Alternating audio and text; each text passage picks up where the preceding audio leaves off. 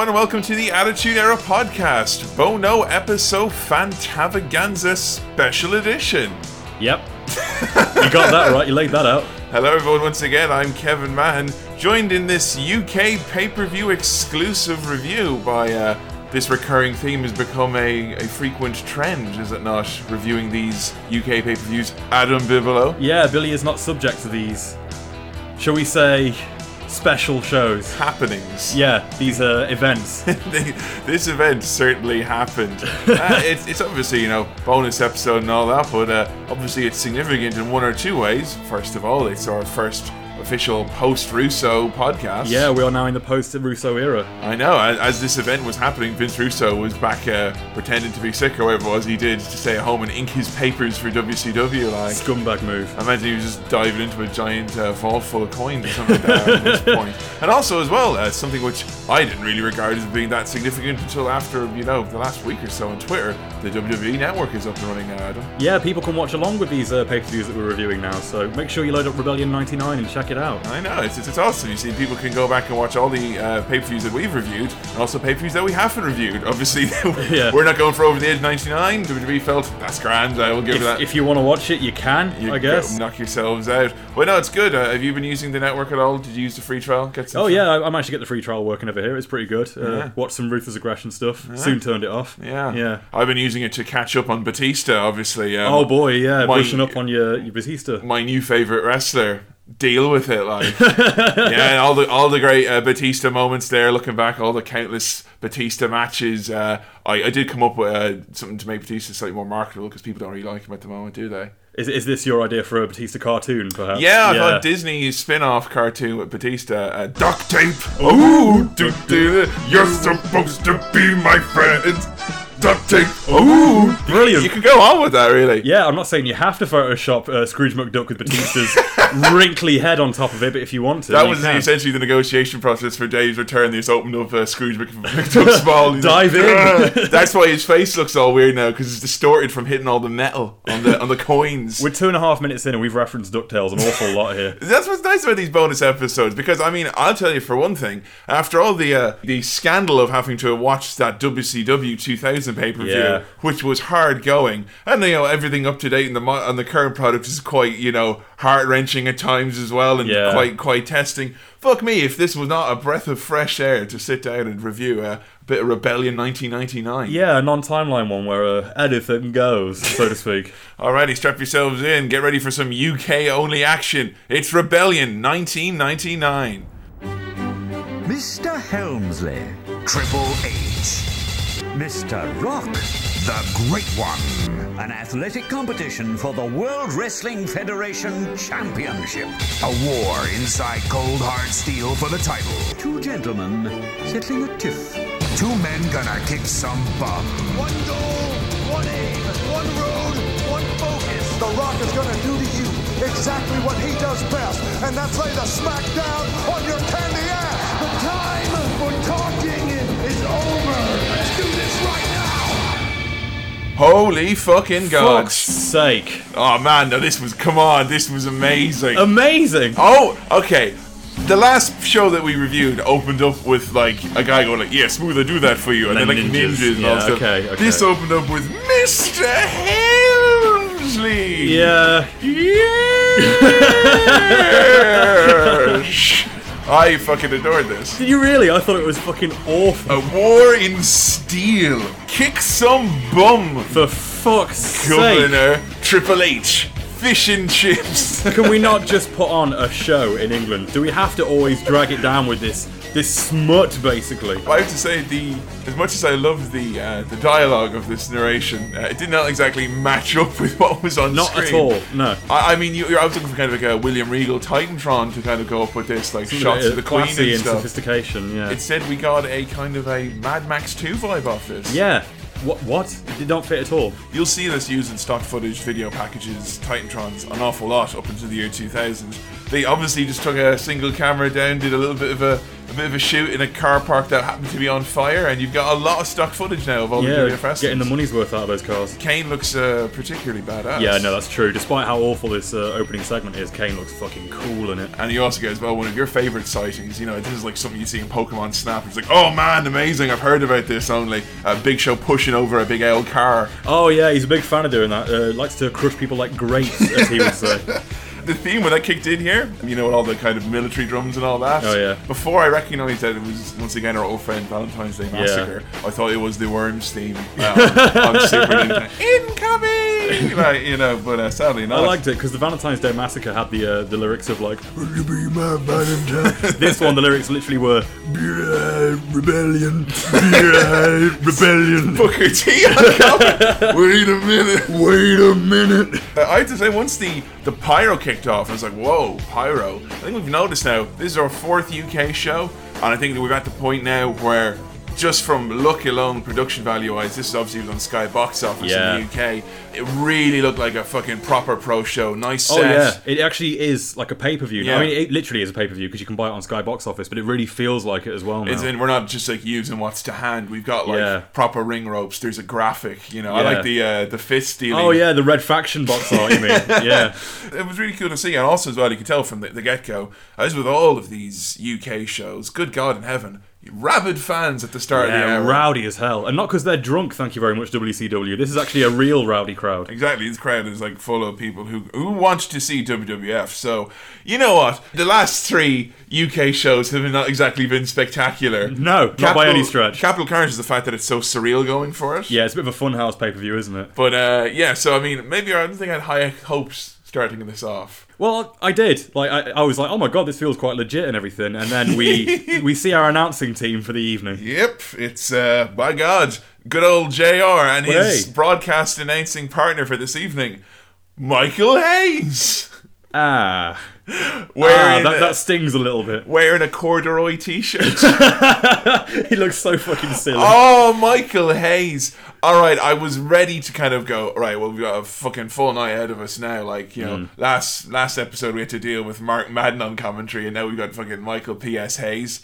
He's so generic. So generic. As in, I don't think. I think they've actually disabled a part of his brain that can come up with thoughts on its own, and Vince McMahon is effectively using him as like some sort of ventriloquist act. like, though, he's just there's nothing, not a legitimate piped word. in. It feels Yeah. like a, a velocity kind of commentary almost. You know what? That they're sticking with them. No idea where Jerry is for this one. Yeah. But starting things off, champion versus champion, IC belt versus European belt. Straight away, my ears are pricking Yeah. up. Double J coming out with Miss Kitty and a vacuum cleaner, taking on D'Lo Brown, and we get a nice shot of the referee. The scab referees who had played the last pay per view from WWF we reviewed are uh, now truly gone. Yeah. In a masterful piece of storytelling, how this thing was all uh, wrapped up. The Raw after Unforgiven, all the referees were just like happy and smiling in Vince's office, and Vince's like, "That's right, I've met all your demands, and you're all coming back to work." And it was like, "Yay!" That is how you resolve it. oh, it. that's it. Like, okay, so is everyone, you got what they wanted, and Vince wasn't miserable about it. Here, Ronnie Reagan in the eighties, like That's know, how you that's do how you sort out strike. like, I mean, just get Vince McMahon in in his nice tan blazer and everyone will be grand.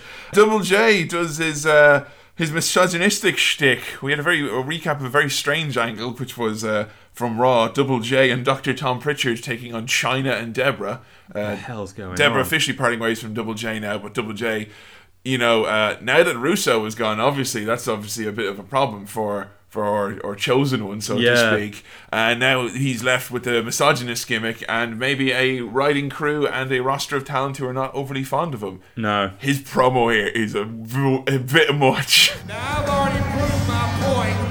Cut the damn music. Eric been campaigning against Now I've women, women already recently. proved my point across the pond in the United States that women are only good for three things cooking, cleaning, and making babies. Well, that's Jarrett's So tonight, right here at Rebellion in Birmingham, I've got a thousand pounds for any woman who wants to prove my point and demonstrate to the world A thousand pounds, JR. that there's only one place for a woman, and that's in the kitchen, barefoot and pregnant. I'll tell you what, the ninth wonder of the world, I Chyna, might know all you something men out here have to agree with me because from the looks of these hideously ugly looking women, ah. I'd keep him in the damn Ugly. house talking It's tea. diabolical, Kevin. This is Oh, awful. Oh man, it's so blatantly crazy. It's, I mean, all right, there's misogyny, and then there's just like you, you you've gone too far. Yeah, th- this is weak. This is so fucking degrading. This is awful. Says they should be barefoot and pregnant women. He's referring to. Strike one. Strike, strike, Strike one right there. Yeah. Strike two is when he offers a thousand pounds to any woman out of the audience to come and vacuum in the middle of the ring to prove that that's all women are good for. And strike three, I assume, comes when like they can't get the vacuum to work properly. Yeah, or the fact that he slaps the figure four leg lock on this helpless Ah, woman. yeah, it was a bit, uh, a bit, a bit, a bit overboard. I mean, what I mean, she's obviously a plant like, but I mean, it's just so fucking horrible that he would figure four a poor innocent woman in the middle of the ring. You ring. ever notice anytime a fan gets beaten up, it's the poor sucker who's coughed out for you know the front row tickets. Yeah. Like, it's someone who spent a lot of money and they always get dicked over. And then he starts calling women ugly because obviously we're in England, so it's not just enough to be misogynistic towards women. He has to put the extra sort of,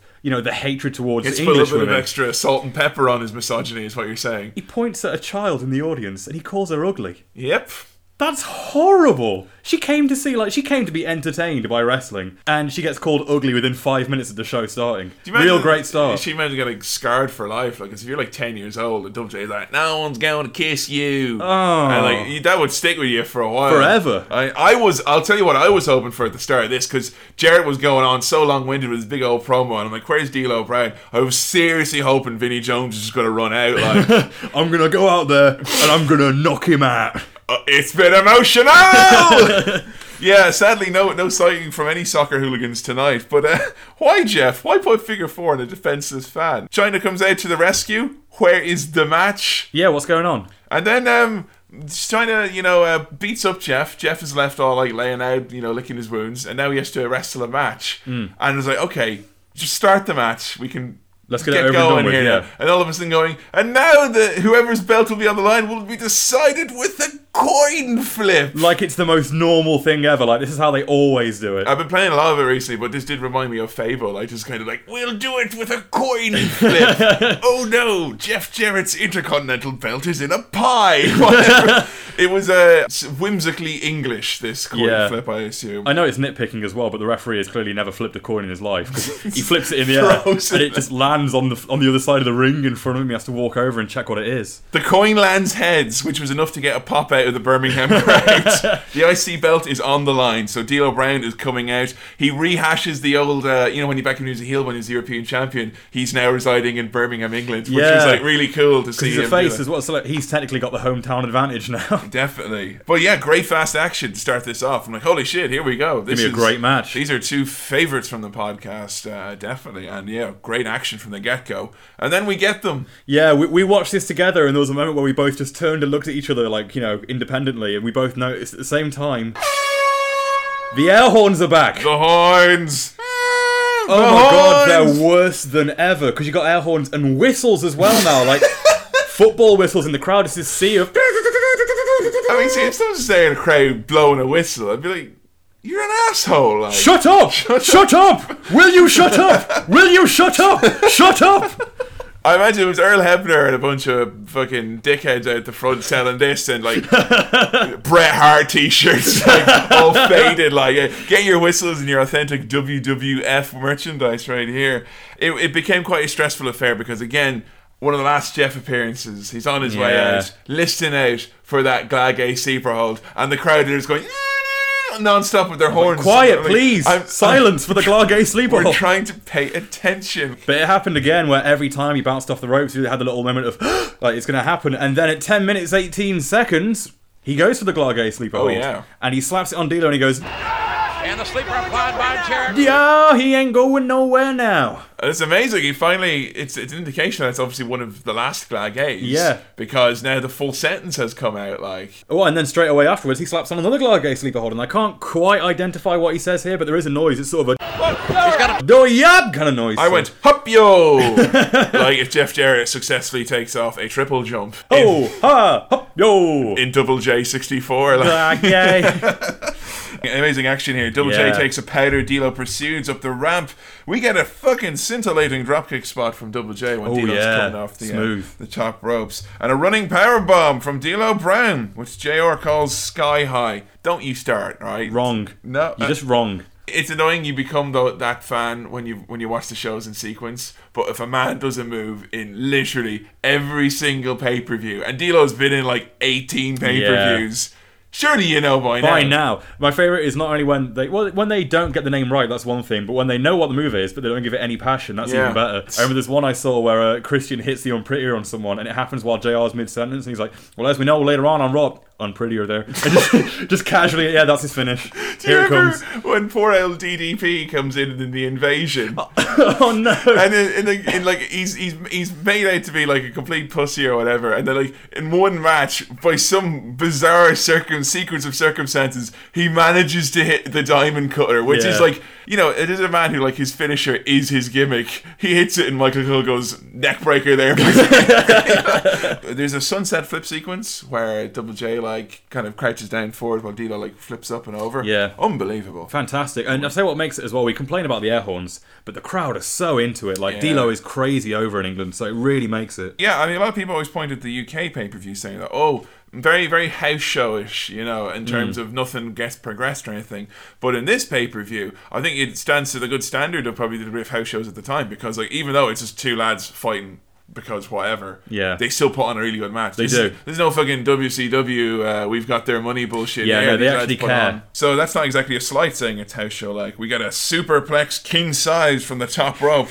Kitty distracts the referee. Double J vacuums D'Lo Brown, and we get one of my favorite calls of all time. Double J just hit D'Lo with the damn vacuum cleaner. Double J wins and then challenges Chyna. Fucking awesome match. Yeah. Fucking brilliant start to the pay per view. Uh, this is the best UK pay per view match we've reviewed so far. Definitely, yeah. An opening match and Tiger Ali Singh is not in sight, so I'm very happy already. You were hoping for like the the next appearance for Tiger LC to get even more racist, like because I mean the last two ones he's just getting worse and worse. You're expecting him to come out in a camel, like Oh, God. you know, praise Saddam Hussein, like, great leader Adolf Hitler.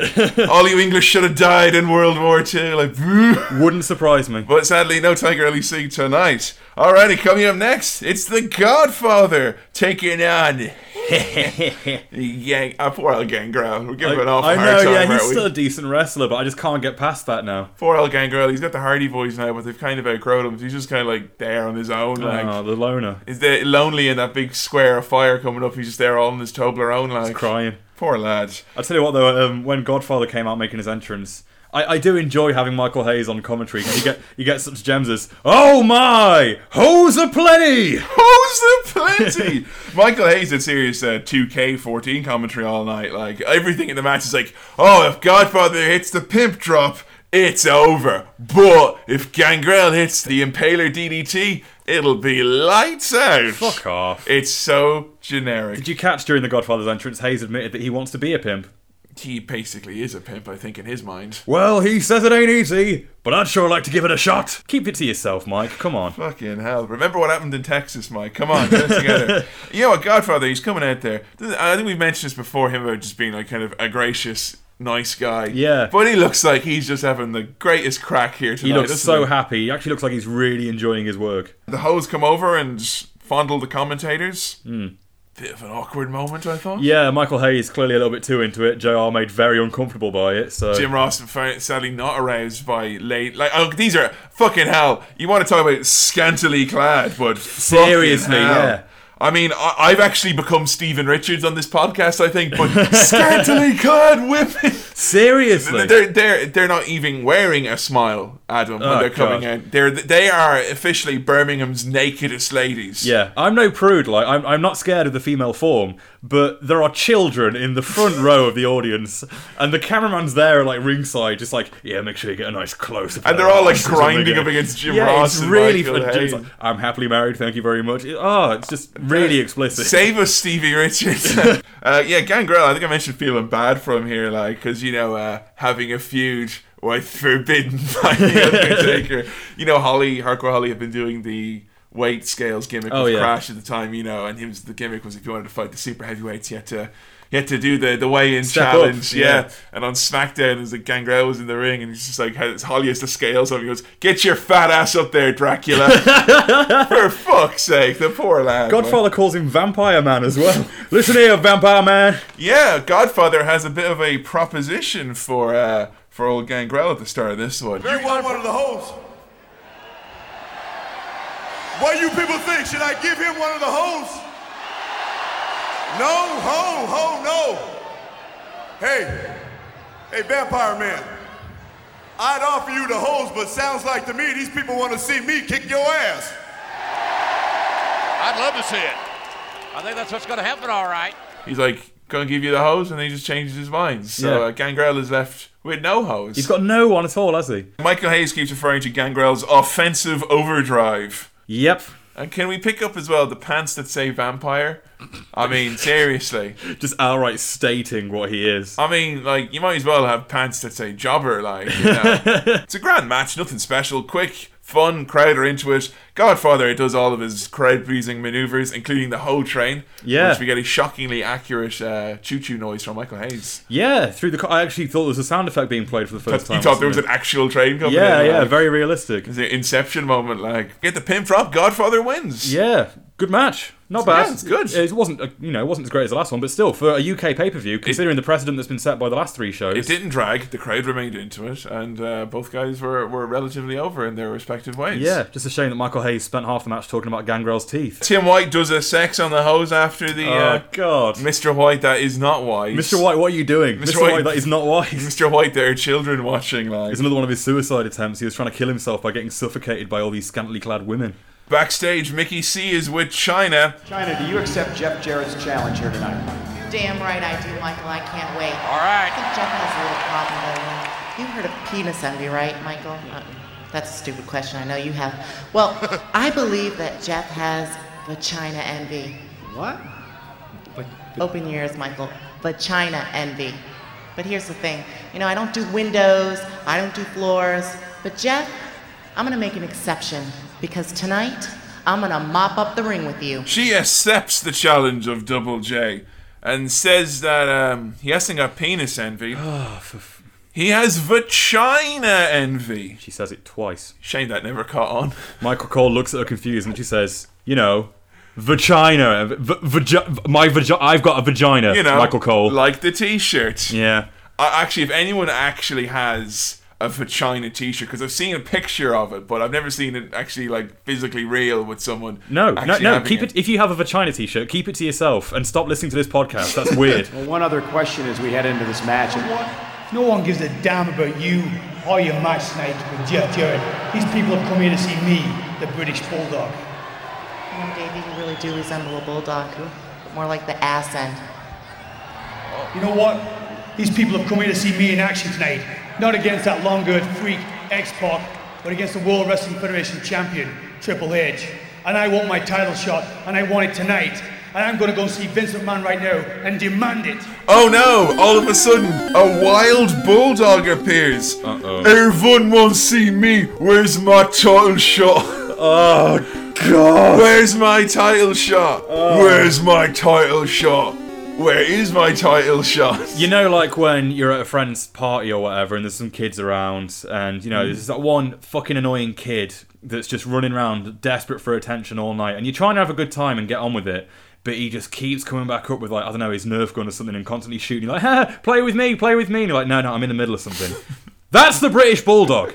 Go away. Oh my god, is it is it is it is it just me or is it like kind of sad to see them like, yep, they're actually going with this. They're going with Davey Boy the heel in fucking In England. England, yeah. Oh my god, like I'd rather he just got left at like you know back in America.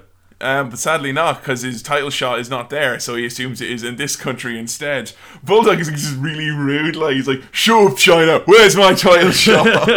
what a jerk! Seriously. Well, that is a thread that is going to be running throughout the entire paper. Sadly. Bulldog Bulldogomania, Rebellion '99, Night of Bulldogs, Yeah. aka playing 2K14 with Billy, basically. it's a night of Bulldogs. All right, coming up next, two sexy men in action. It is Val Venis taking on Mark Henry, Sexual Marmite we get a very sexy promo from Val at the start about the sensual game of rugby. Hello, ladies.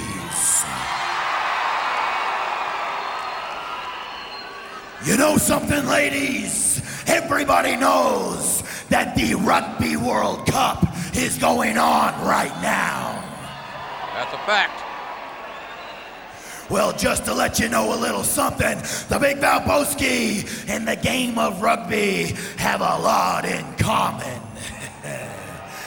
you know, the game is played with balls. And sometimes, just sometimes, it can get a little rough. Yes, that's true too.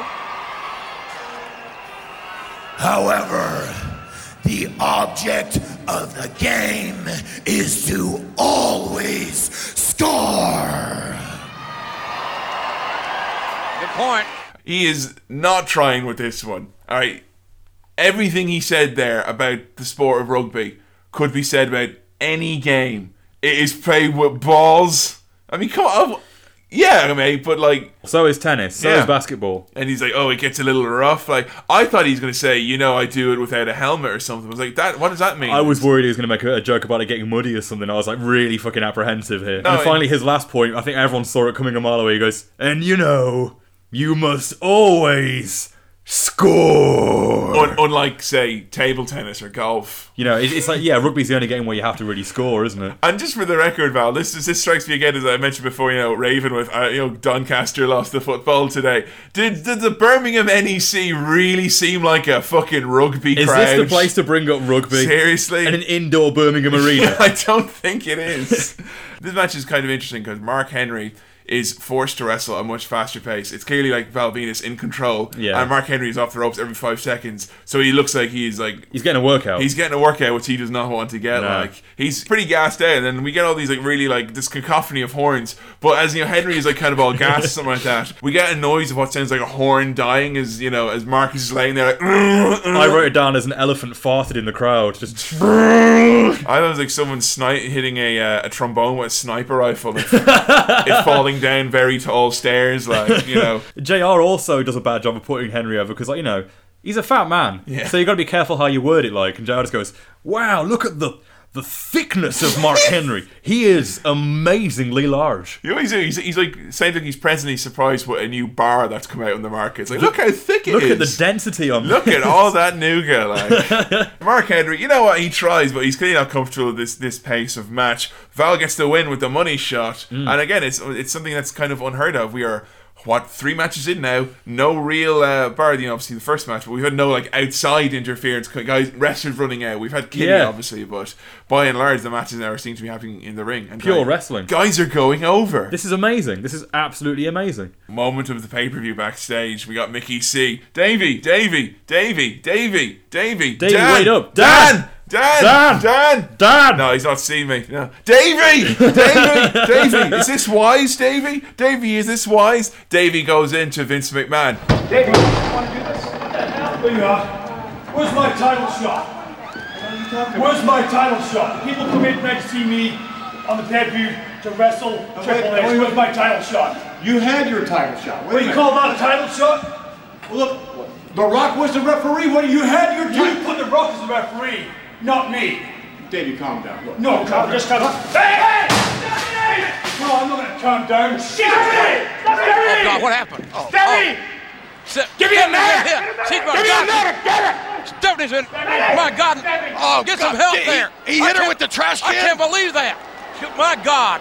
What has come over the bulldog here? You know, the Bulldog's obsession with the WWF title has made him literally a madman here, JR. Good God Almighty! I mean, the, the, she was just standing there. What is up with Davey Boy? Where's my title Oh, shot? fuck off! You had your title shot. Call that a title shot. I want another title shot. Title shot. Give me my title shot. title shot by Bulldog. A new fragrance by Davey Boy. Smith. So, uh, Davey Boy, um, I don't know if you've pieced together here, but um, Jesus, he, oh, he wants a title shot. Oh, that's his in motivation. the worst way. He's jonesing for a title shot. See, I know he's not here, but I just get the feeling that some Russo-esque character is backstage going, I swear to God, you're going to sell the title shot. You, You want it so want bad. it so bad. That's all he can talk about. Steph gets hit with a bin in the in the ruckus that, uh, Yeah. comes out. Uh, we had a report from one of the, one of the, the podcast fans with the Gay community had actually been to this show live, and they said Mm. that apparently when this bit happened, everyone in the arena had a proper big laugh. Really? Steph being apparently knocked out by the Oh. bin being thrown. Uh, and yeah, it's it's a serious band of brothers moment. Is like Vince like, give me a damn medic, get me a medic. mortars going up from the back. Everyone crying. Medic! Stephanie! How much morphine did you give her, Vince? I gave her three. You should know better. yeah, it's uh, quite emotional. I tell you what, though, I know you might think this doesn't count because it's not in a match, but it's at this point we get our grunt of the night. Oh, so the Grand Line was not the the reprised Glad Games. No, no, no. I just thought we'd mention that. But the grunt of the night is Davey Boy throwing the bin because we. I'll say now we get this fucking the whole segment replayed about four times throughout the pay per view, and every time we see Davey Boy throwing the trash can, going, No, Carl, just cut Such emotion from the such emotion. He wants that title shot. According to the announcers, Davey Boy is literally a madman. So we're uh, we're left now wondering what is going to happen to Stephanie McMahon, which has put a bit of a downer on the night's proceedings. As they're like, well, we'll have more about Stephanie. Is she going to have to go to hospital? Find out after the next match. Yeah, they take it very seriously. it's quite disheartening news, as was quite disheartening when we heard that familiar guitar wail, and we got Tori. No! Taking on Jackie, taking on Ivory, taking on Luna for Hey! the women's title in a four way. Jacqueline, who is referred to as Shequilin. Shequilin. Shequilin, who's, I believe, her non union Mexican counterpart. Ivory's theme, I don't know if we mentioned that yet. Oh no, we haven't talked about this before. Yeah. The fucking casino level or something which is coming out. It's so sassy. You know what? I can say at this stage right now, even though she's not got- had you know great matches or rarely given enough time, Ivory is fucking awesome. I love Ivory. She's one of my favourite heel divas ever. She's brilliant. I mean, I was always a big fan of her, you know, retrospectively, you know, the right to censor gimmick. I thought that was great because Yeah. so few women want to be like seen as being, you know, no one wants to be like the lame or not cool. My friend China. Yeah, this character, the, the one she had like way back here in '99, is fucking awesome. She's essentially like the Wicked Witch, witch of the West. Yeah, really. She's just insane and evil, but uh, she's got these mad eyes, like, and she just comes out like looking like she's at a loose end. She actually is like crazy. psychotic, isn't she? It's a breath of fresh air. No, I really like Ivory. Because like when Tori comes out, she's just so fucking vacant. Like she's just like doesn't Yeah. like look like you're happy to be there at least. She's like she's, come, she's meant to be like the fiery baby face. She comes out, yeah. At least Sable got the crowd going somehow. Tori's just shit at everything. At least Sable fucking waved. Yeah, I she looked at the crowd. All three of the faces beat up on Ivory at the start of this match. Uh, at one point, Ivory colludes with Jackie, getting her to do all this work, and then Yeah. you know hides on the outside like a dastardly heel. Jr. keeps explaining the rules of this. We have all four women in the in the ring at the same time. The fact that you know, not the champion does not have to be does not have to be pinned. Yeah. Like, but it's always annoying for me if you can't like explain the, the, the rules of a match in, like before the bell rings and you're doing it the whole match. It's really distracting. like. Yeah, and it's not that hard. It's a fatal four way. You know, whoever gets pinned loses. Whoever gets the pin is the champion. That's Yeah. it. Uh, this match probably takes a, a, a, a, a silver star from me in terms of fun women's match because it has this awesome uh, Chikara kind of spot. Yeah. All four women get caught up in a sleeper hold at the same time. Yeah. And then we get like a jawbreak, like they all do like the sit down jawbreaker. Amazing. It like, explodes out like a pack of cards. Yeah. brilliant. And then you have like Ivory get, getting three kickouts as all three women try to, uh, to pin her. all three women pin Ivory one after the other, and every time Ivory kicks out, she pushes the diva off of her, and the other diva like lands, Lands on on Tim, Tim White. White, like- it's brilliant. Like I, when I saw this match, I was like, oh well. As much as I love Ivory and Luna, this probably isn't going to be a great divas match. I gotta say, this was fucking awesome fun. I was one- really, really liked this. It was one of the best women's matches we've had so far. Definitely. Kind of like not not to like praise a match solely because of like one or two spots, but because the match is so short and the divas are never given that much time. Like this spot actually went a long way. This whole you know the the the four women and all the kickouts and all that, and you know Ivory gets the bell shot at the end. The match ends pretty quickly thereafter, and Ivory wins. So overall, yeah, it was a nice little fun match. and in the WWF, you never see women do comedy wrestling. It's really, it's like it is a breath of fresh air seeing them do a bit of slapstick at the end there. uh, I have to say, look at this a 1999 women's match on a UK pay per view, which is usually like. That spells disaster. The worst the worst, yeah. Like you're going to get like really like no effort, minimal crowd interaction, but no, it was a good match. It was really good. Go out of your way to look at it. Backstage, Steph is with the medics as Jim Ross apologizes for being detached in the previous match. Jeez, apologizing for shit commentary. Yes, and Steph is there with the medics, and they're all tending to her. I really wanted the bulldog to come up again. Where's my title title shot? Throws over, you know, the, the stretcher, like piled right there. Where's my title shot? Like, Bulldog, with, with all due respect, I think you owe Mr. McMahon and the entire McMahon family an apology. I don't owe Vince an apology at all. He owes me an apology. But tonight, I'm going to get my title shot at Rebellion. And as, as far as Stephanie goes, is concerned, that was a complete accident. the thing with the bulldog refusing to apologize. Yeah, it's fucking callous, man. Look It's, at what uh, you've done. I refer to this as Bulldog's fucking Brookside promo. it's like, Bulldog, are you going to apologize? I'm not gonna apologize. I, I never apologize. Wasn't my fault. I'm not apologize. Where's my title shot?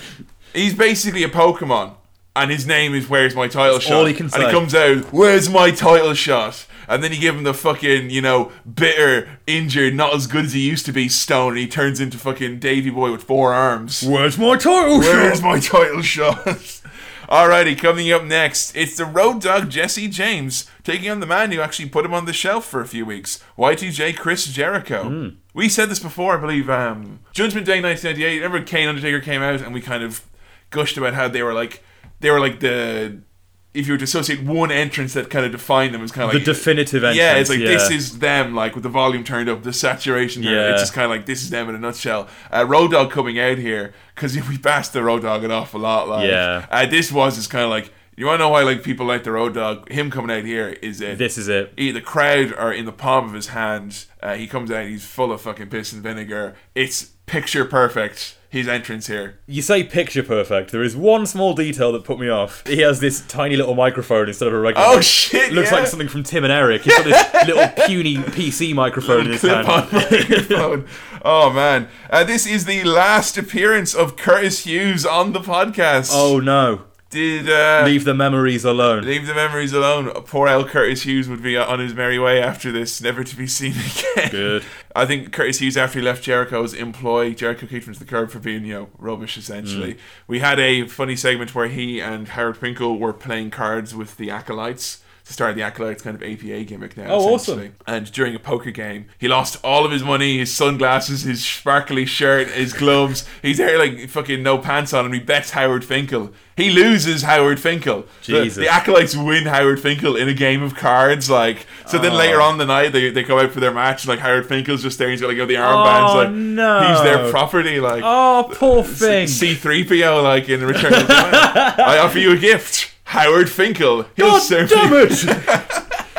The state of Curtis Hughes, though. he looks fucking atrocious. I, I, I'm, I've been trying for like the last two episodes to figure out what it is about Curtis Hughes I find so fucking like stupid and shit. Why there's a certain kind of generic nature to him, Hmm. and then I figured out what it is. I feel like I should beat up 15 of them on Streets of Rage. Oh my god, you're so right. He's a proper henchman, isn't, he? Isn't he? Yeah. Now you beat up 15 of Curtis Hughes with the silver vest, and then there'd be like a The big one comes with, with- out. yeah, with like the purple vest. Yeah. He's got a whip this time. yeah, and he's got his voice is a deeper octave because he's bigger. Like So oh. rubbish. And here's the thing, right? Road Dogg obviously wants to get his hands on Y2J. Curtis Hughes, the gimmick is, it's not manager. He is his bodyguard. Yeah. That is specifically stated by the commentators. He's his bodyguard. Road Dogg attacks Jericho before the bell even sounds, so everything is, is fair game.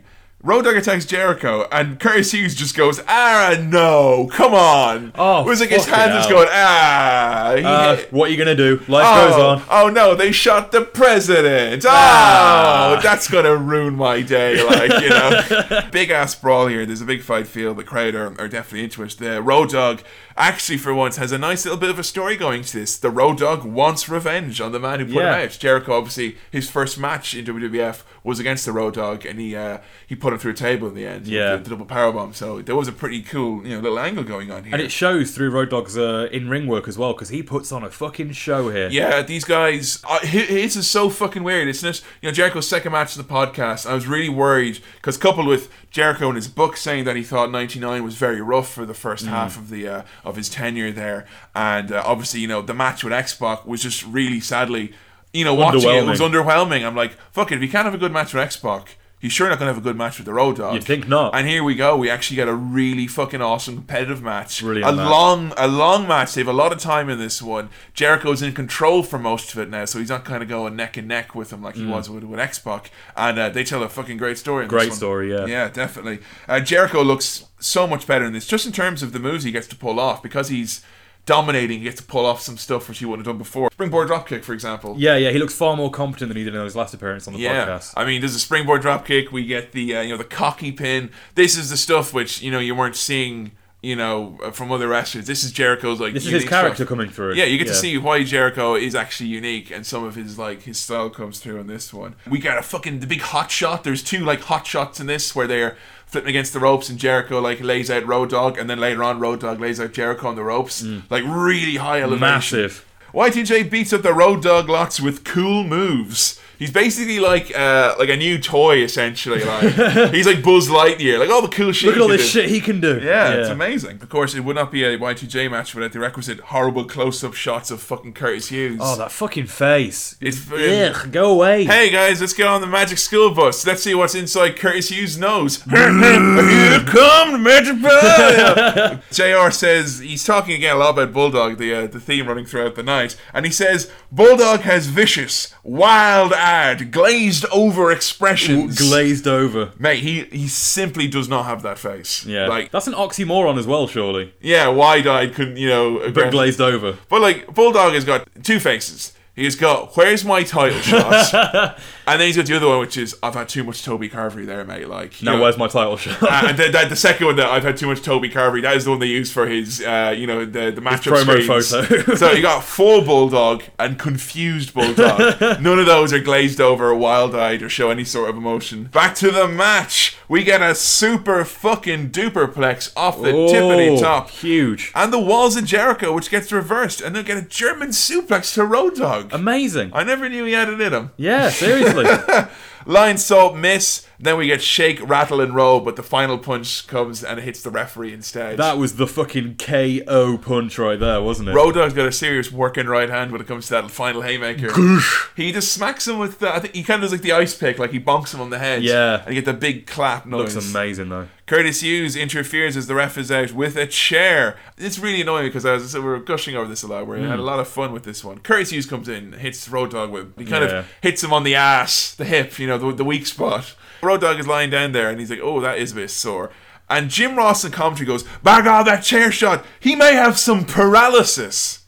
All right, Jesus. paralysis. And I'm like, okay, paralysis from a chair shot. This is obviously the end of the match. No, fucking get a kick out. I mean, this is serious WCW territory. Yeah, really were- screwy. Too we many done this finishes. shit. Then we get a, ro- a low blow to Road Dogg from from Jericho, and then Jericho wins. That's so it's like, right, why would he have him kick out of the chair shot, which paralyzed him, only to have him go down to a low blow? A low blow is much immediately weaker, thereafter. surely. Yeah. Yeah. Great match, but that chair ki- kick out at the end really soured it for me. There are a few too many rest spots as well, but again, amazing to see Jericho connecting with the crowd and clicking with a WWF wrestler. Yeah. And you're kind of thinking to yourself, well, if you have a good match with Road Dogg, obviously what happened with X Pac was a glitch. Yeah, exactly. The future's bright again.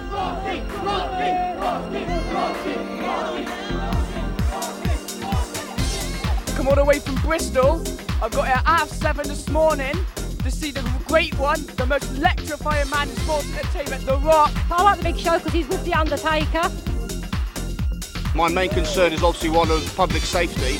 Uh, so far, the crowd's been very well natured. Yeah, baby. I came here to see the most electrifying man in sports entertainment, The Rock. This happens at every UK pay per view, doesn't it? We have to have shots of the UK fans, the the, the damp, humid, rained on UK fans. They- It's always very grey and miserable. Oh, They've always isn't got it? raincoats on. What is it about people from the UK? They're always queuing up for things, aren't they? They're always in the queue. Yeah, you're right. Uh, my main concern is one of safety. Ernest Moss there, uh, his fucking safety demonstration. Why would they include that clip? It's like all these fans, like you know, yeah, I love The Rock and I like the Big Show because he is with the Undertaker. My main concern is with health and safety here today. Just want to make sure the event goes smoothly as possible. The Tombstone pole driver is certainly a salacious maneuver, but I would like to see the recipient wearing a hard helmet at all times. we interview some young lad of six. Ah, here now, come on, lads. You can't go putting a six-year-old on the microphone. You know, earlier with the, the, the scantily clad hoes, and then they put a microphone on this kid. He's like, "What up with you?" like, I mean, come on, man. Like, he's like, this looks like he should be an ad for fucking Ready Brek or something. This poor Yeah. young lad, like, he couldn't be older than one. Cut back to our next match. The challenge has been accepted from earlier on, and the house show vibe continues because you know someone in an opening match challenging someone for to face them Yeah. later on. Double duty. It is Chyna taking on Double J, Jeff Jarrett. It was during Chyna's entrance. You know, Chyna comes out to My Time. My Time's the thing we've chatted about a bit before. You're not a fan? Not a fan. Not a fan. Now you know My Time has got you know the uh, the synth in it. You know the back. You know there's obviously that yeah, yeah, no, yeah, yeah, the, the kind of the robotic turkey element of it. but you know there's the long chords in the back one, the ones that goes. Oh yeah. Yeah, it's the thing from Catchphrase.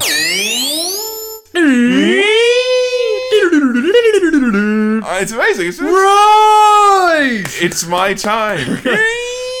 you know. Um, Say what you see there. It's my time.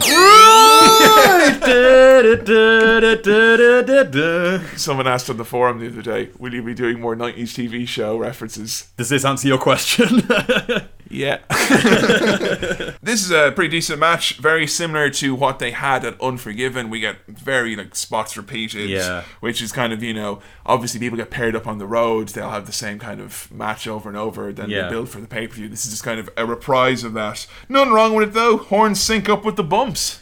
yeah, the horns kind of really did start getting to me at this point. It becomes very distracting in this match. I think a match which you're kind of it's a little bit more phoned in, so the crowd aren't as into it, so you can tell. Yeah. The horn blowing is now to amuse themselves as opposed to kind of yeah, this match is awesome. Yeah, not to take away from this match though, because they, they still put on a, a decent match. I did like the horn syncing up with the bumps though. I think this should be a match type in uh, the next WWE game. You know, you have to build up the cacophony of horns to a certain level Like of a rhythm game. Yeah, Yeah. Pretty you know decent back and forth action, and then all of a sudden, oh no, a wild bulldog appears. Where's my title shot? The British bulldog. oh my goodness, he, he level he levels Chyna. yeah, he's a little rough with her. But obviously, Bulldog had some run-ins with Chyna. You know, Chyna being with Triple H. Bulldog was very upset, obviously, that Triple H did not give him the title shot the right after Unforgiven because they helped each other in the six-pack challenge. So he did a thing where he had Chyna over his shoulders for the for the for the running power slam. He's like, "You've got five seconds to save a Game Boy. One, two, does the move. I lied." Oh, for fuck's sake. Game Boy. the bulldog falls off so far so quickly in terms of like his positioned as a main eventer and the guy who's like off to try and win the belt blah blah blah and it's just like immediately like it falls off the deep end but you know what they fucking gave him so much to work with yeah, he had his chance. main event feud working with Triple H The Rock Austin he's, he's involved in the mix Yeah. and he just like doesn't click. Maybe if they gave him that title shot, things would have been different. Double J gets the figure four on Chyna after the Ah. bell. We get really like passionate commentary from from Jim Ross. Essentially, they seem to what they planned to do worked. Bulldog has been booed by the uh, Yeah. by his countrymen. Tell you what, though, I, I do feel really sorry for Chyna here. Like Jeff Jarrett comes out at the start of the night, does the whole degrading women bit, you know, really Mm. pisses all over the uh, the female gender, and then you know Chyna, uh, Chyna comes out, she's doing a, a good match with him. Bulldog kills her. Jeff Jarrett puts a figure four on her. She gets sent home unhappy. Like it's just Yeah. really defeated. The one thing I will say though is about when you're judging like kind of a, an angle that has like you know shades of misogyny or sexism to it is only judge that one you know by the end of the angle. If you know I what I guess, mean. yeah. Because it's like kind of if you've got bits where like you know the, the the woman is on the losing end or something like that, and you've got a misogynistic character, wait till the end. He'll 'cause, get his I mean, comeuppance. Yeah, exactly. Yeah. If this was kind of like you know Jeff did it to Chyna and then that was it, like, That was but the you know the story's not yet over, so to speak. But when you take like a long running storyline and there's a misogynistic character and you just take like one bit from the start, Mm. it's kind of like if you don't see that guy getting his comeuppance or you know the the you know finding out that what he did was wrong essentially. Yeah. But we rarely get that though. That's Case in point, Debra and Jeff Jarrett. She gets a bit of revenge, but nothing real. like. Jeff Jarrett seriously got it coming to him now. We get a recap of a signing at a fucking is it like Tower Records or Our Price or whatever Virgin Megastores. Virgin Megastores. There's a big show there looking all sleepy.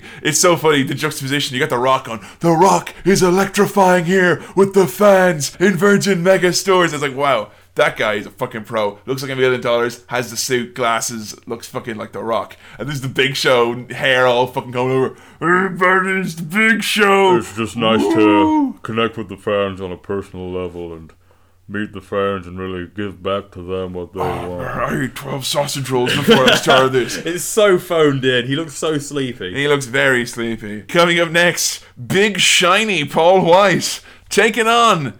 Uh oh. Oh no. The uh, hot streak of like good or acceptable matches is about to come to a grinding halt. Never we talked about this before. Big Show and Kane. The never ending struggle. As much as I mean, if you've listened this far into the podcast, you'll know that I'm a big mark for Kane. But the second I saw Kane coming out, I was like, "Oh dear, oh, Oh, dear, no. oh dear, oh dear." It's really horrible. It's like seeing an actor you love in a really shit movie. Yeah, it seriously is. That's exactly what it feels like. Oh my god, these two are destined to fight each other over and over again, This isn't it? It's fucking Highlander or some shit, this. No, Robbie, Robert Downey Jr. Do not act in due date. That film is not good enough for you. We got a, a bit of an issue here. You may have noticed it uh, with some of the storylines coming into our next pay per view. Now that Russo was gone, obviously we're left high and dry. The show's been written week to week. We know broad strokes about where Russo wanted to go a lot of storylines, but in terms of how to get there in between, there's some big question marks. So now you get things like this happening Kane X Pac back together after the emotional kind Yeah. of see you. They're back together. Obviously, Stephanie as well now. The head trauma, that's going to lead to a really awful amnesia ah, storyline. jeez. More on that shortly. I suppose this is why this pay per view for us is like so easy to digest in terms of like, hey guys, just going over simple matches, simple stories. Yeah. It's because we don't know what's happening. That's true, I suppose. Yeah, we've got no inkling as to what's going on in the big picture. And I mean, I think Foley, uh, Foley in his book, Foley is good, kind of pointing out this period, the level of uncertainty at the time, because it wasn't like, all right, Russo's gone, we'll just get Blah to write. It's like, no, that man and his partner are the writers. They're a big deal. So you kind of got now like ten people pitching in ideas, and no one's really the writer, and you kind of Yeah. like a community effort to put the shows together now. So they're in a scary place. Big Show also all alone, no more Undertaker. A lot of talk about Undertaker from the uh, commentators in this one. Yeah. Angel Fireboards at the time wondering if he was going to go to WCW. He was just injured and was going through a very rough divorce, like so. We won't see him for a very long time now, will we? But yeah, I think it's worth mentioning as well at the time. You could tell with the Unholy Alliance, Taker's heart was just not in it. Like, Yeah. and you know, obviously the story that if he was, you know, dealing with, uh, I believe it was a groin injury and allegedly a very sloppy divorce, you know, very like really like horrible personal problems.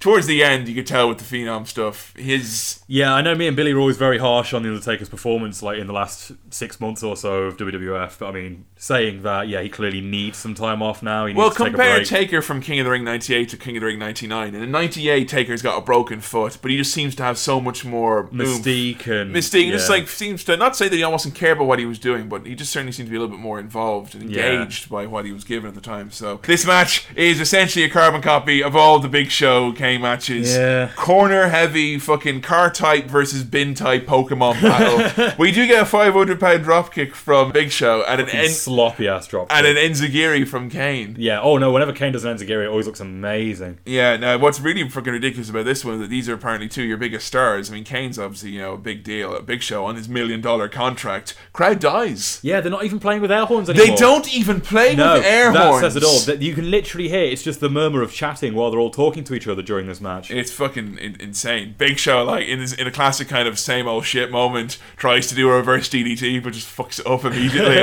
like poor guy. Big Show, he goes to pin Kane and like he just lets him up and he goes pain. What? Pain! Pride! I hope you like pain.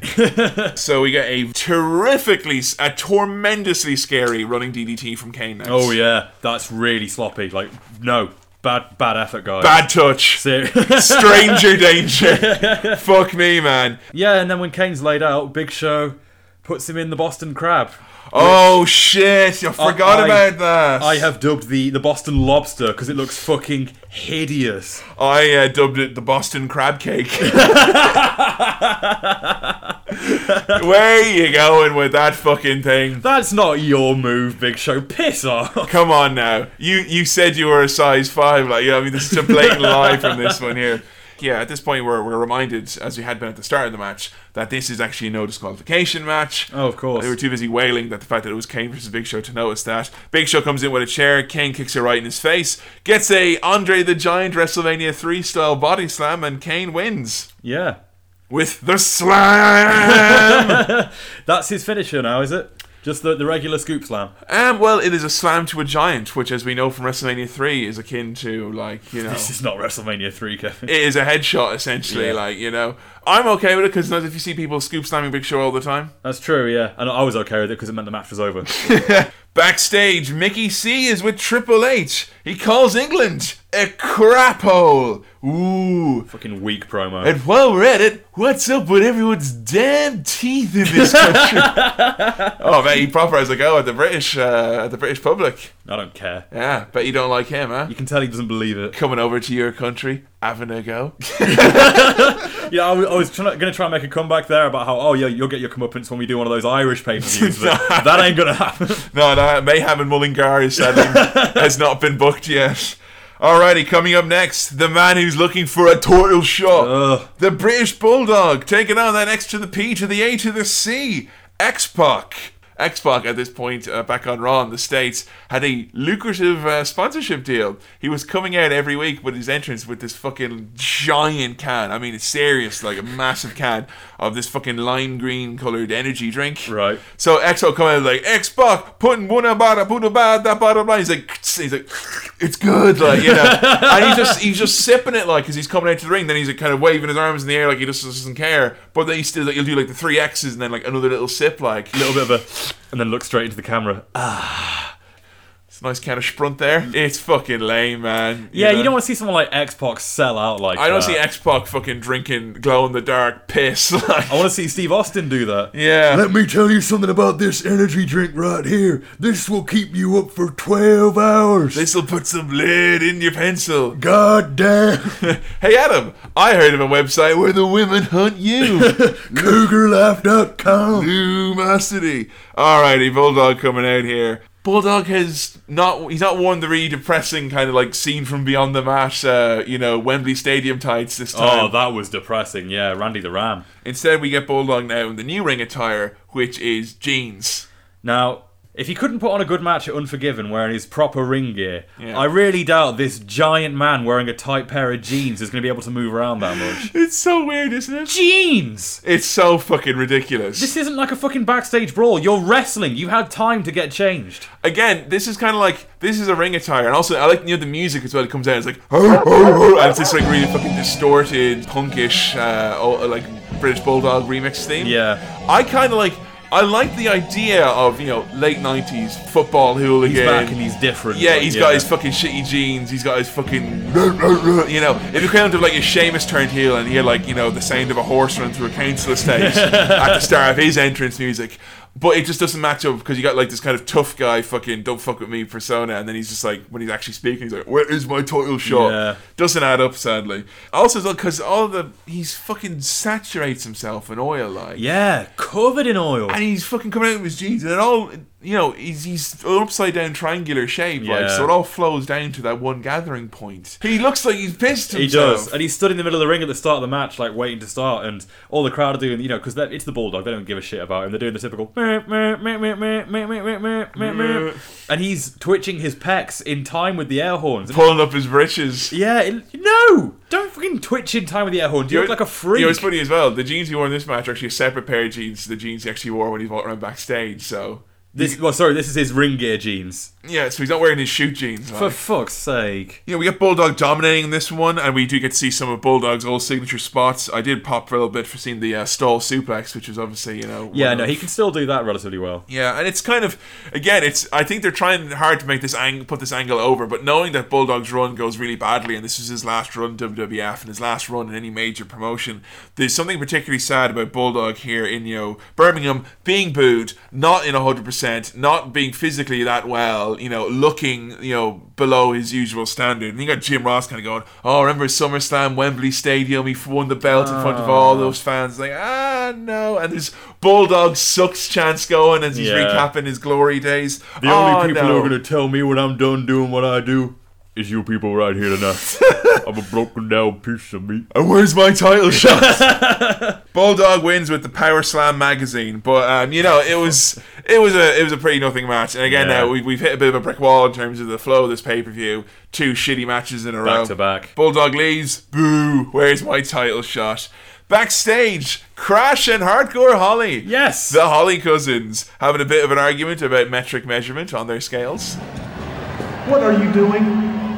Myself. 35 stone, right in the button. Stones, we weigh in pounds. No, no, no, no. Pounds is money. Over here, it's it's, it's stones. I'm weighing myself. No, we, we weigh in pounds. It's stones over here. It's the UK. Okay, so let me get this straight. Stones is pounds and pounds is money. Is that what you're trying to say? I know. Look, it doesn't matter. Just get your scale. Come on, let's go. Yeah, I, I actually very, very specifically remember. I, this is one of those segments that stuck with me all my life since childhood because I remember as a kid they're talking about like you know oh, Pounds, oh 300 pounds like but pounds is money over here like I always remember that sticking with me as a kid like you bloody idiots pounds is money but it's also a weight you know it can be both. Me and you were discussing this last night, actually, because I mean, it's a nice chance to actually discuss a really important part of the Holly Cousin gimmick, which was the comedy. Like, Yeah. obviously we got to see the you know the in ring style and you know Crash being the small fall guy and them fighting loads, but there's a lot of humor with them backstage with kind of Crash being the small man syndrome and you know obviously the big shot, obviously running them down all the time. Figured it out why this is funny. Crash Holly is like straight up. He's he's being a goof. He's being kind of silly. He's being crazy. You're laughing with Crash, but laughing at Bob. I know because Bob comes out and he does have this. He, he takes himself so seriously, Yeah. and it's like he almost feels like, no, I'm not in a stupid comedy segment. I'm I'm right because that is not pounds. That is you know currency. And it doesn't feel like he's playing the straight man so much as this is Bob Holly. He's taking it seriously. Yeah, it's and really funny. That makes it all the funnier. Yeah, Definitely. it actually really works in the favor. So Next match, tag team triple threat: Edge and Christian, who are taking on the Acolytes, who are taking on Hardcore Holly. This match is touted as being for the number one contendership, but as we know, Edge and Christian are already technically the number one contenders. Jim Ross immediately covers, going, uh, "It shows how good sportsmen uh, Edge and Christian are by putting their title shot on the line." Like. shit save there, Jr. Mate, like, I mean, British Bulldog will tell you, title shots are not easy to come by in the, the F. Like, Backlights when they're coming out, we get this jerk who's in the main rampway who's like throwing confetti at everyone. So That was someone in the crowd, was it? I wondered where that come from. So you got Bradshaw coming out and just kind of getting like a light dusting of confetti on his breasts, like. Uh, It's quite a massive. It's an impressive amount of confetti. I was half expecting like there to be a guy with a camera there taking like wedding photography or something. There's a lot of confetti. It's a awesome time for the acolytes now because, by their admission at least, the acolytes claimed that Vince Russo was not a fan of theirs, despite the fact that I feel that from what we've seen up until this point, acolytes are always booked very Very strongly. well, yeah. Even though individually they're not given much character, but as a team they're always put over. They were beating fucking big names. They never lost clean under like under exceptional circumstances. But they felt that Russo didn't like them and wasn't exactly giving them much of a push. For them now, Russo is leaving. Yeah. We're going to start seeing things like the acolytes in the backstage segments. Acol- well, as soon as whoever decided to give the acolytes a pair of cards and a pack of cigars. Stroke of genius. And it's probably the guys themselves because now we're getting some personality from these guys. Yeah. And I cannot fucking wait. Crash and Bob come out and they are referred to as weighing over 800 pounds. I love that That's gimmick. fucking awesome. And Crash is like, you're damn right. And Bob, Bob is like, you're damn right. Like, absolutely brilliant. Lots of tags in this one, so we Mm. actually get to see like our six pack challenge. So many mix ups and combinations that, you know, you get a, a lot of unique action very quickly. We get a lot of arguing from the Hollies, which again is another part of the, the gimmick that I love. A nice sighting of Bob Holly's near perfect two foot dropkick in this one. Oh yeah. Crash and Christian also spent a little bit of time having a very fast exchange, which is nice to see these two. Crash, uh, you know, a very capable wrestler, maybe not necessarily given the credit he deserves in that end. Dominator gets reversed into a botched backdrop at one point, a very scary one from, from Yeah. Bob Holly there. And then a super backdrop to Crash Holly from Brad. Good God Almighty. Powerbomb into the clothesline from hell. Who, in the name of sweet fuck, did Crash Holly piss off to get this finish? They killed him. Poor Crash taking the lumps in this one, but yeah, the Hollies get eliminated by the Acolytes, and immediately thereafter, Edge gets the spear. And get an update from Steph. She is okay, but is being held for observation back in the hospital. Oh, this I'm is upsetting. trying to enjoy this fun tag team match. Can you guys not keep giving me medical updates? Young Like- lady with brain trauma. Rah, Ah. like, no, you cannot enjoy the match. Get the fall away slam out of the poetry and motion attempt. Fucking amazing action in this one. And then we get some more insight from the wordsmith himself, Mr. Michael Hayes. Watch out for the finishers, guys. Clothesline from hell from Bradshaw. Dominator from Faarooq. Oh. Also, as well, double power bomb. They do that together sometimes. So You uh, know, I gotta tell you, looking at the stats here on the character selection screen, Bradshaw is rated 86, but Edge is rated 84. That's gotta be a distinct advantage to Bradshaw. You know, in this kind of match, the more dominant competitor can take his time and you know, maintain control, but it gives the other competitor time to catch his breath. So I don't know. Fucking hell. Hot tag to Edge. Gets a clothesline from hell almost immediately thereafter, though. yeah, because so- Bradshaw gets a hot tag at the same time. So uh, we've got a double Nando sauce going on right here. Both very hot. A two for one, you would say. Yeah, seriously. Tornado DDT from Edge and Edge and Christian get the win, maintain their number one contendership. Fucking salacious match. Enjoyed it. Really great I will stuff. keep using that word. so we get an update on Stephanie. Stephanie is now being held in the hospital for observations.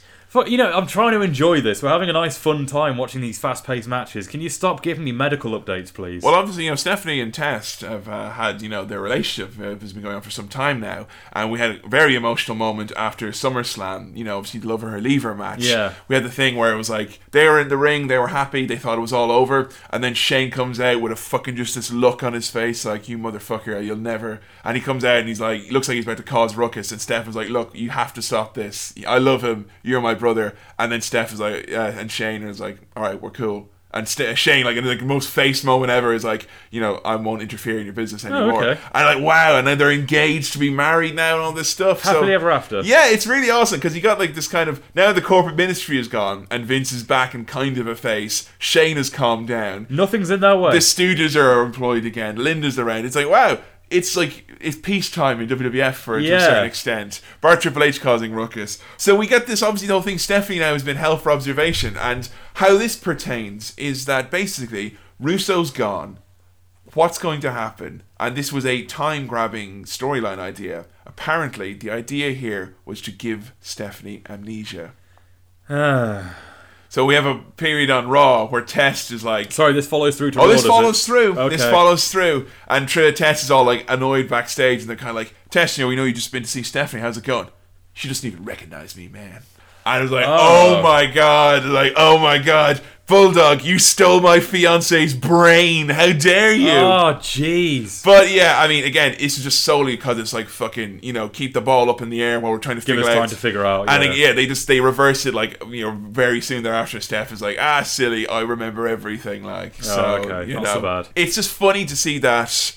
Rarely do WWF ever kind of react to a you know if something big happens backstage, like say when Austin left or Punk leaves or something like that, a big fucking oh shit, someone important is gone. Yeah. they no sell it always. Oh no, biggie. We'll just carry on It's as like usual. the show will be on. You nothing. You'll never notice that. Like, Yeah. you know, imagine if like say Kevin Dunn left tomorrow or something like when Shane left for, for example, or something Yeah. like that. They no sell it. But this was one of the few moments where it's kind of like a chink in the armor, kind of going, Yeah. really amnesia. Yeah. days of our fucking lives, much. That's how low we're gonna stoop now, is it? Oh my god, Steph has got amnesia. Once again, that person on the forum that asked if we're making more 90s UK TV references. You goddamn right. Alrighty, we get our graphic for Triple H and The Rock, our main event, WWF Championship on the line. They are in a cage, and to signify this fact, we get the graphic, the match of the two of them there, and this is kind of like Krypton Factor grid in front A of them. A mesh. I got into the ring. Six of the best professional athletes in this game today. And when it was said and done, I proved to the world that they weren't even in my league. But the best thing of the night, Steve Austin had to get down on his hands and knees and count one, two, three over none other than the people's champ. You and I made a deal last night. If either one of us became the World Wrestling Federation champion, the other one would get the very first title shot on Raw. The fact of the matter is, I lied to your ass. That promo music in this thing, I'm not playing the whole thing, folks, I'm sorry. You, It's, you don't deserve it, honestly. Thank us later. it's like two segments from Raw set, and then like they just do like it was like Encarta or something because it's just like this this like loading music and then like a still image of the bulldog and then it like slowly fades away and a still image of Kane. It's like WWF is a sports entertainment brand from, from America. Like click to see Kane. Like you know, we get of course as well weaved into this thing even though no one gives a fucking care in the world at this stage. Where's my title shot? Ugh. Well, he got his title shot, and it- the whole thing was after the six pack challenge. Austin obviously was like, "Well, where is my title shot?" Because I brought back Vince to get my number one contendership. He's meant to have a match, but The Rock is given a title shot first of all, and Vince is like, "No, no, no, you know, I'm not being a heel. The Rock's getting a shot. You'll get yours at no mercy." But Bulldog thinks that he should get a title shot because he helped Helmsley. So it's where's my title shot Mania? Bulldog gets his title shot in one of the funniest fucking segments ever. From the first episodes of SmackDown, it is Triple H versus the British Bulldog, which on paper sounds like the most horrible thing you would ever Dull. witness. Yeah. The Rock is a special guest referee. Ah. One, two, it doesn't matter if The Rock counts to three. Triple H hits the pedigree, and The Rock claps and gives him the thumbs up, and does the kind of you did the pedigree motion, like amazing. And of course, still at the end of that one, we get the The Rock giving the people's elbow where his uh, feet slid. Oh, the perfect elbow, yeah. Amazing. Dress shoes should not be worn in a wrestling ring for that very reason. He could have slipped and hurt himself. Could have. These guys are more than capable of putting on a, a main event caliber match. Definitely. We get another fucking lengthy Bulldog recap as well before this match. Oh, go away with your bulldog shit. But you know what? It's I like this because we paused this just before the main event. We're kind of holy shit. We've got over thirty minutes left, and it's the main event. It's a cage match. Triple H and The Rock. This is gonna be fucking awesome. It's gonna be a war. We get the introduction from Sir Anthony Chimel. There are no rules. To win the match, you have to escape fear. Come on, man. All right, this match is starting, and you know what? It really hit me quite strongly. People rag on this pay per view, saying, "Oh man, this is such a mid card pay per view. They don't have the the A team. This is like a B show." Mm. And you know what? No Vince Russo, no Undertaker, no Mankind, no Stone Cold Steve Austin. This is a fucking preview, if nothing, of WWF in the year 2000. Definitely. Now, looking back at the time, if you're kind of saying, all right, WWF 99, you give me no Foley, no Taker, Russo's not writing, no Austin.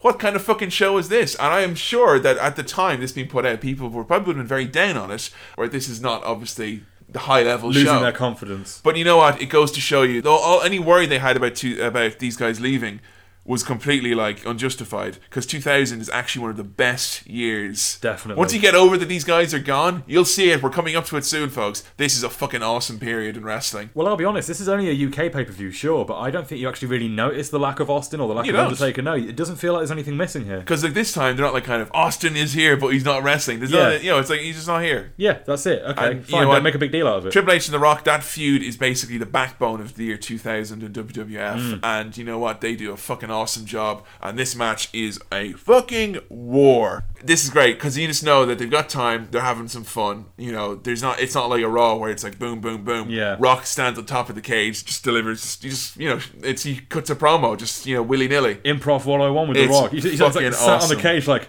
how are all you folks doing tonight, yeah? You having a good time? You've seen some pretty good acts so far, haven't you? Yeah. He's really you could uh, serious Willy Wonka Roald Dahl promo. Yeah. Well, obviously, Triple H, you've been spending a little bit too much time in, in Willy Wonka's chocolate factory.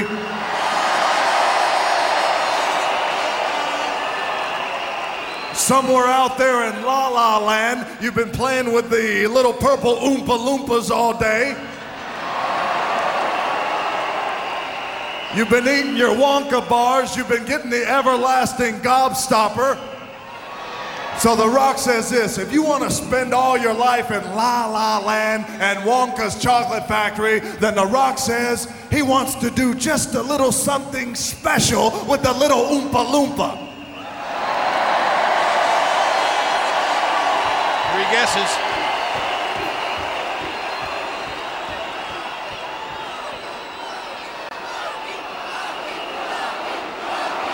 Is amazing.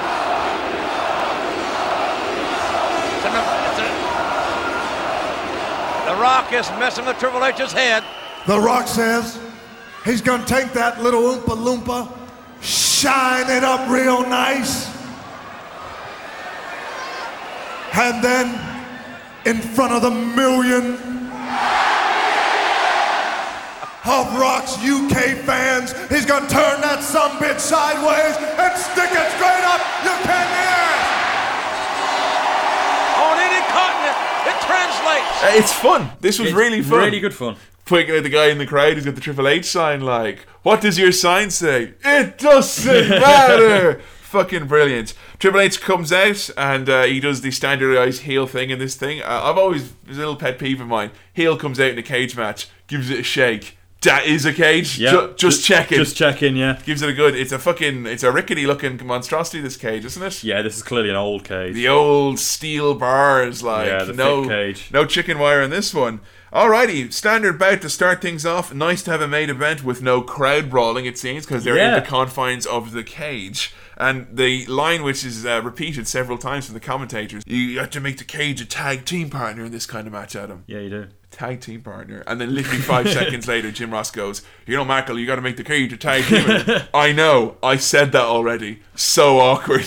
I love it when Michael Hayes as well. The, the crowd is like electric for this match. They're loving it and they, they can't believe the, the show that's being put on here. And Michael Hayes just goes, Listen to this crowd! Listen to me! what? Listen to my voice. it's fucking awesome here. We got Rock jerking Helmsley off the top of the cage, and then some sweet escape attempts, including both guys landing on a double groin spot on the uh, ropes at one point. Yeah. And then what was one of my favorite moves ever? It was like something from a, re- a video game. The Mega Rock Bottom. Triple H dives off the top, and Rock catches Oh. him. Whoa! The size of it. Whammy! Who's your daddy, Triple H? You got some serious air on that rock bottom. Unbelievable. More great exchanges between the two guys. Fucking amazing stuff. They hold nothing back in this at all. House show be damned, they put on a main event match in this one. Pedigree from Triple H. Then he heads to escape via the door. And as he's like being drive back inside, he uh, gets his leg. Of course, if you go to escape through a door in the wrestling match, you lose the use of your knees straight away. Obviously. And can only crawl. You have to crawl. It's uh, the wrestler who spends time training his fingertips really gets the edge of these ones.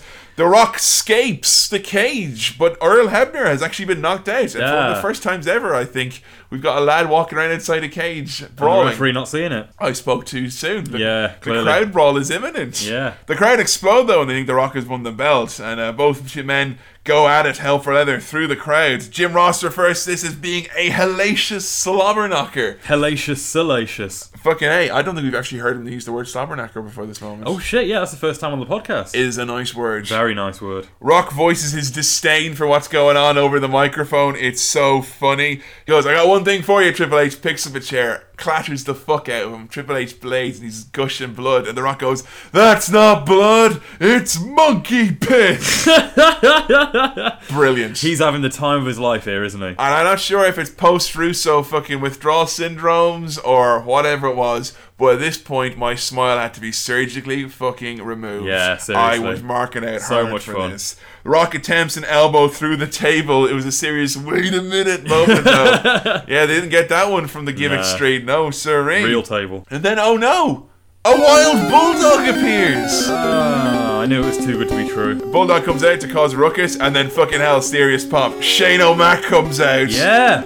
I, as much as I love Shane so far in the podcast, there's something about fired up face Shane McMahon, which is awesome. Because Yeah. his scrappy do style of wrestling and all that really suits him being a plucky underdog. He's a proper everyman to get behind, isn't he? He's Shane so McMahon? easy, and immediately you forget about him being evil. You're just like, yeah, fuck him. He hurt your sister. Boo, boo, bam, Get bam, him, bam. Shane. And it's uh, it's horrible because Davey gets the upper hand and power slams him, and Oh. like Jim Ross is like, "What the hell is wrong with the bulldog?" and I'm fucking thinking, "Yeah, what the fuck is wrong with the bulldog?" Because this is a shit hot angle now, Yeah. And you've got the crowd are going ape shit, and he's like involved with every fucking main event player, and still nothing comes of this. Can't do it. I I'm absolutely baffled how this man couldn't like just fucking. I'm not sure what it is. The Stooges come out. It's fucking awesome. I tell you what, yeah, when the Stooges come out, it really suddenly hit me. Just the people of Birmingham got their fucking money's worth out of this show, didn't they? It's a fucking star-studded cast right here. And you got you've got Chyna coming out as well, and you're kind of thinking, oh, is this not your standard overbooked, uh, you know, mess which you'd hate? But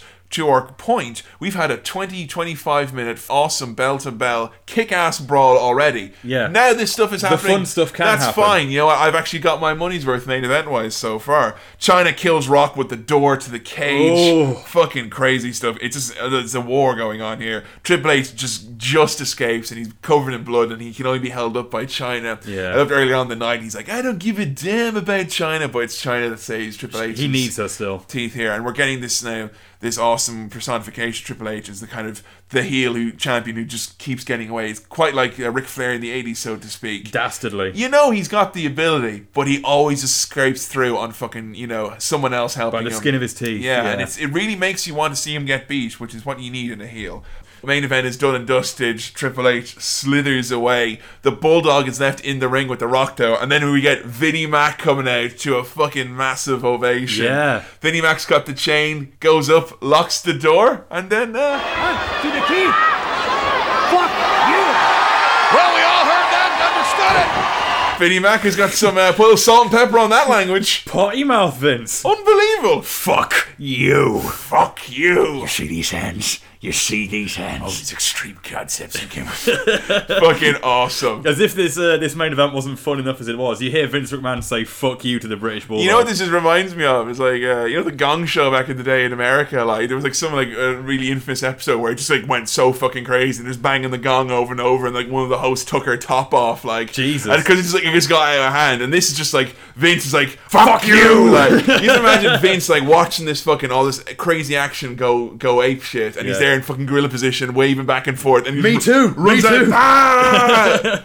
Amazing end to a great fucking show. And here we go, thinking that this this grim series of UK shows we've been we've been reviewing, and I came away from this. I really liked Rebellion 1999. I was grinning from ear to ear by the end of this show. This was, I'm, I'm you know, going out on a, a bit of a limb here saying this, but this was not just by far the best UK show, but this is actually one of my favourite pay per views I've watched on the podcast so far. I think it's because it's so like it's so simple. It's pure. Yeah, it's there's, very pure. there's very little story. It was just a chance to actually sit back and appreciate these characters that are around without having to explain their context a whole lot. Yeah. Obviously, it happened very quickly after our previous pay per view we did, so that obviously factors into it that we haven't got much story to catch up on. So you know that's obviously you know. That's that's that's unfair in some regards, I suppose. That's true, to- to yeah. Overly, and I mean, I, I swear, I'm not just being contrarian, kind of going, oh, everyone thinks we're going to like, oh, hate on the British pay per view, so we will say we like it. You've got the network now, guys. You know, you can find this show. It's actually really good. The crowd are into the matches, bar the fucking, you know, big show fiasco, and, you know, Bulldog is obviously a bit ridiculous. But by the end of the night, that angle is shit hot, and the Yeah. crowd, it, they really amp it up a notch. Yeah, serious surprise this pay per view. I can't believe it. Brilliant stuff. Yeah, definitely. What a surprise. What a turn up for the books. What a great, tremendous surprisement. Fucking hell. So there you go. Rebellion 99 is in the books. I do have one criticism of it though, and that's that uh, um, my favourite thing about Capital Carnage was it was fun because of the ridiculous segments with Vinnie Jones. And that. Yeah, this was so don't, You don't get the silliness here, do you? Yeah, you don't get Tiger LEC coming out kind Yeah. of going. There's nothing really like just ham-fisted stuff. But I'd still rather take this any day of the week. This was a brilliant show. This show, for my money at least, was uh, for me it was a, it was a very effective preview of the style that they're going in towards in 2000s. The the no Russo, no Austin, no Yeah. Mankind, no Taker. The younger guys on top, maybe some new stars being developed, and for that reason, definitely gotta say, check out Rebellion. Yeah, I know. Everyone thinks we're going to hate on the UK shows, but we liked it after all. It's a swerve. It was the swerve. Vince Russo lives on in spirit alone. and that's going to do it for this episode of the Attitude Era podcast. Thank you very much for listening into this special Bobo episode. Keep up to date with us. Give us a follow on Twitter at AE Podcast. And as always, head on over to facebook.com forward slash Attitude Era Podcast. Give us a like. We do our caption contest there. We've got a fan art folder. It's a great way to keep up with what's going on the show.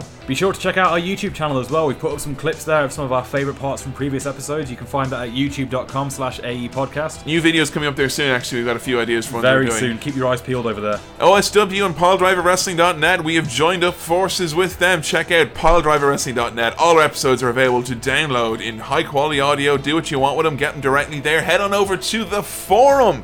Check out our posts. If you have an idea for an episode or you want to ask us a question, head on over to the PileDriverWrestling.net forums Attitude Era podcast. Also, as well, Calling Spots. New article out this week. Yes, our friends over at Calling Spots. Available now. Very proud of our involvement in this one. It's a plug a mania here, but we do actually have to say something because it's a bonus episode. Take a little time to to make special mention, special thanks to some people recently. Yes. Uh, first of all, Nick from the Third Man podcast. He helped us get that Jim Cornette intro for the last episode. It was amazingly well timed, amazingly well done. Thank you so much. We didn't get a chance to see Jim Cornette, so I really appreciate someone taking the time out. Thank you very much, Nick from the 3MP. Yeah, I want to give a big thanks as well to uh, Chris Grimm, who was a very, very, very nice, generous fellow who just reached out and contacted us through our email address, which is uh, attitudeerapodcast at gmail.com. And he very kindly donated to us to actually start up our podcast microphone fund. I Yeah, don't know if people. very kind of him. Very kind of him. Like, you know, it, it was something which was really unexpected and really appreciated. Incredibly generous. Thank you so much, Chris. We're actually en route now to try and uh, get ourselves a new microphone, one that will give us significantly less ire and whatnot. You'll see a lot less passive aggressive tweets about microphones this way. But yeah, thank you so much, Chris. You, it was uh, it was greatly appreciated. You're a hero. You're a damn hero. And speaking of heroes as well, this was just something which was completely unexpected. Nick Scott sent us a WrestleMania Rage Party napkin, framed and all. He sent it all the way from New York City to us here. Could I just say, uh, you the best fucking fans ever. You yeah, guys are seriously. so The- fucking. the, Glargate, you're all really cool. I'll be honest, like, um, I was having a really, really shit day at work uh, a couple weeks back, and I came home and I found on our mantelpiece there was a framed WrestleMania Rage Party napkin.